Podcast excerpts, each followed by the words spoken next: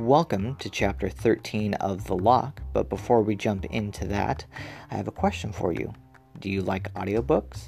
Well, then, you might be interested in signing up for a free trial of Audible at audibletrial.com slash the lock. And if you sign up, you get a free audiobook that is yours to keep even after the trial ends. And if you sign up through that link, I get a commission. So it's a win win for everybody. You get a free audiobook and you're helping to support this podcast. Um, with that out of the way, we'll go ahead and jump into this week's episode.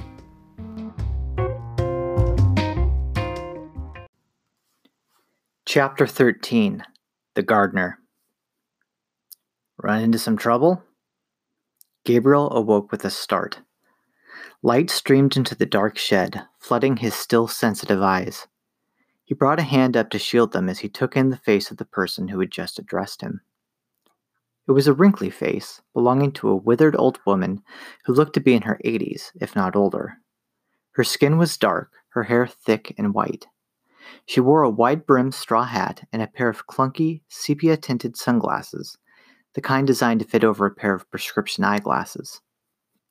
Confusion overwhelmed him momentarily, until memories of the previous night trickled into his brain, which, incidentally, was suffering a terrible headache on account of his hangover. He tried to bring his hands out in front of him, but couldn't.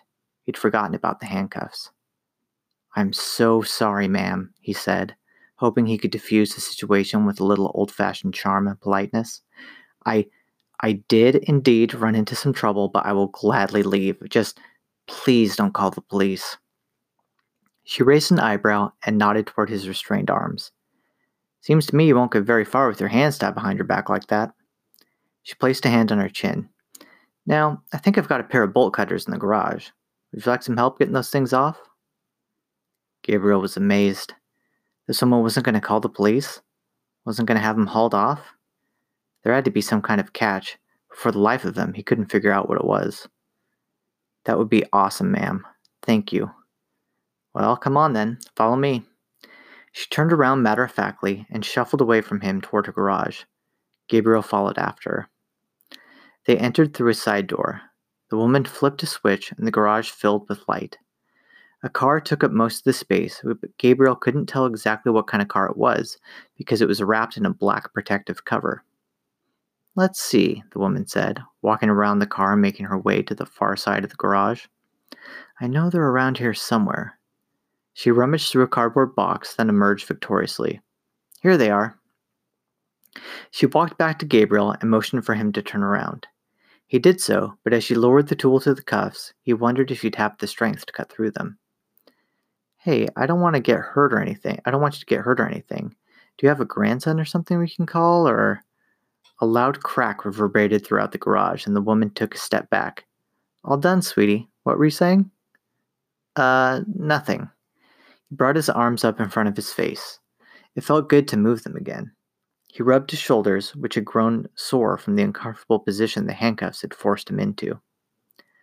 Thank you so much for helping me. Now, any idea how to get these things off? He raised his hands to show the cut cuffs still wrapped around each of his wrists. I might be able to pick 'em, she said. Should be easier to do now that your hands are free. Follow me. I'll put on some tea. She led him to a door against the far side of the garage that led into the house. He followed her to the kitchen, and she directed him to take a seat at the table as she filled a kettle with water and placed it on the stove. Do you take your tea with sugar? I don't know. I've never had tea before. She shot him a raised eyebrow over her shoulder. You've never had tea? Bless your heart. We'll start you off without for now. We can always add sugar later if you want it. Gabriel watched her work with fascination.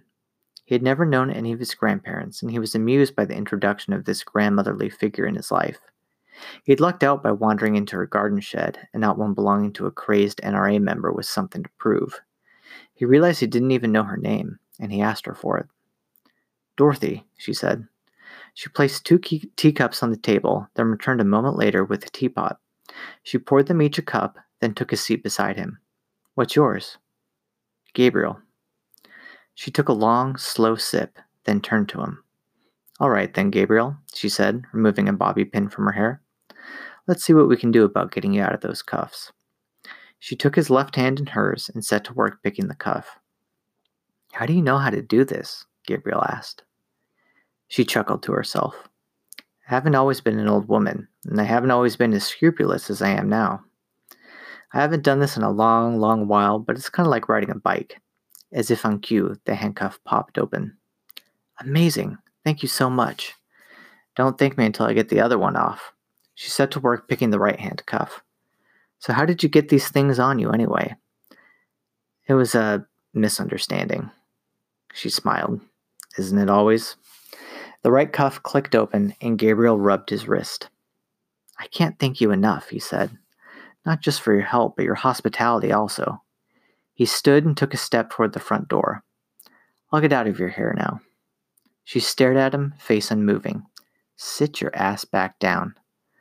I, I'm sorry, what? You haven't even touched your tea. Now that's perfectly good tea, and I'm not going to let it go to waste. Would you like something to eat with it? Gabriel, shocked, sat back down. Uh, yeah, food would be great. I'll get you something then. Silly boy, no need to hurry on out of here.